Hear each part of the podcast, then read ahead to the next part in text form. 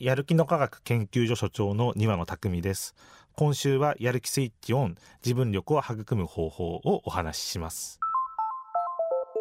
未来授業。この番組は暮らしをもっと楽しく快適に川口義賢がお送りします。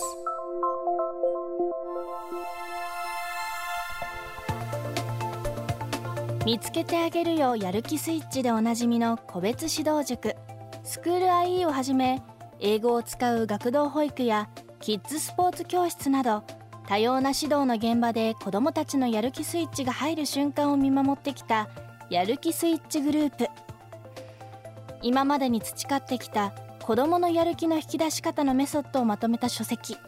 9歳までの自分力教育が昨年出版されました。そこで今日はこれからの時代に必要な自分力。とはどういう力なのか。やる気の科学研究所の所長庭野さんに伺います。未来授業3時間目。テーマはやる気の基本は自分力。まず自分力のまあその内容なんですけれども、まあ、私たちはですね、まあ、その自分でまあ考えて、まあ、自分で決めて、まあ、自分で行動するあのそういう力のことをですね自分力と呼んでいて、まあ、そういうことができる人をですね、まあ、自分力がある人というふうに呼んでいたりしています。でこの力がじゃあそのなんで必要なのっていうところで言うと、まあ、今それこそコロナがあったりですとか痛ましい話ですけれどもあの戦争が始まってしまったりっていうところもあってやっぱり世の中はですねかなり先が見通せない状態になってきていて、まあ、少し前の,、まあそのまあ、いい大学いい会社いい人生っていうところの方程式みたいなものがやっぱ通用しないっていうことはやっぱりこれはもう今に限った話でははなくて結構20年前とか30年前からですねあの言われてきたことかなと思います。その時に例えばプログラミングとかだとあの今と例えば30年前とでどれぐらいの人がやるべきだと思ってるかっていうのも多分全然違うと思いますし、まあ、英語も同じかなとでそういうな何をやるべきかっていうところはその時代時代で変わってきますけれどもやっぱりその今人生も人生100年時代っていう風に長くなっていますし、まあ、そその何をやるべきかっていうのが変わってくる中でずっとやっぱり学び続ける変化に適応し続けるっていうことがやっぱりすごくこれから幸せに生きていくためにそしてまあいい社会を作っていくためにですねあの必要不可欠なことだと思っています。でやる気スイッチがまあその入るっていうのは実はその自分力が身につくためのそのプロセスの一つになっています。自分で考えて自分で決めて自分で行動するって口で言うのは簡単ですけど自分がすごくあのやる気スイッチが入ってる本気になっている時ってその自分で考えて自分で決めて自分で行動するってその自然にできてる状態なんですよね。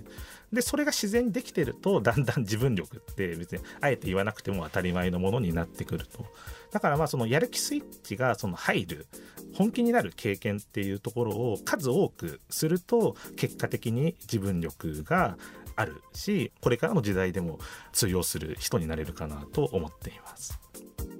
自分力とは自分で考え自分で決めて自分で行動する力。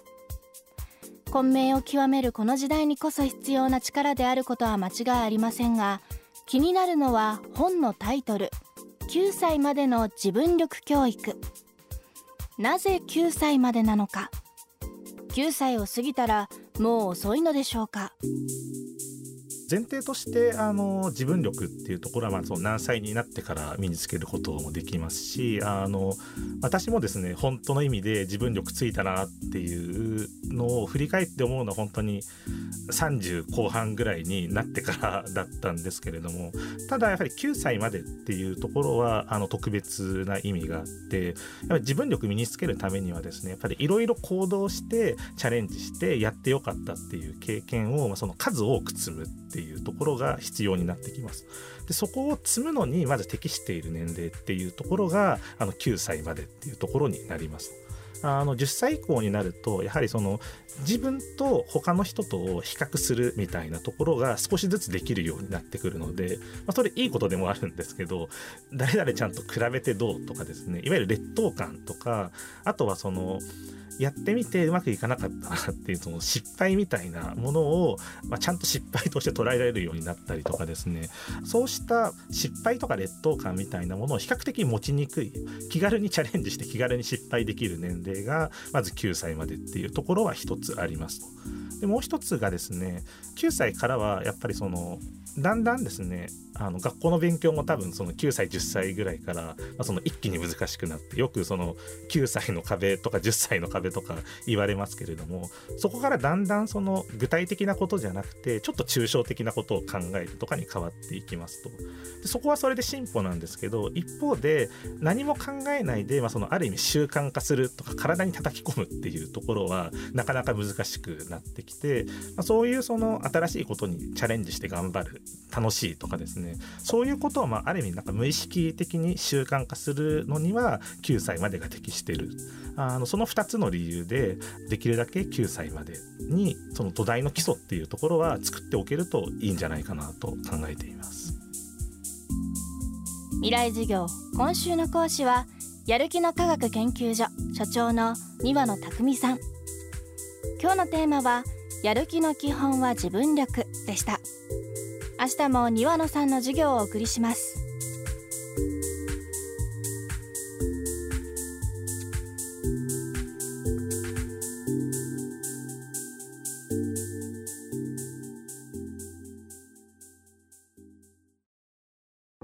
川口技研。階段での転落。大きな怪我につながるので怖いですよね足元の見分けにくい階段でもコントラストでくっきり白いスベラーズが登場しました。皆様の暮らしをもっと楽しく快適に。川口技研のスベラーズです。未来授業。この番組は暮らしをもっと楽しく快適に川口義賢がお送りしました。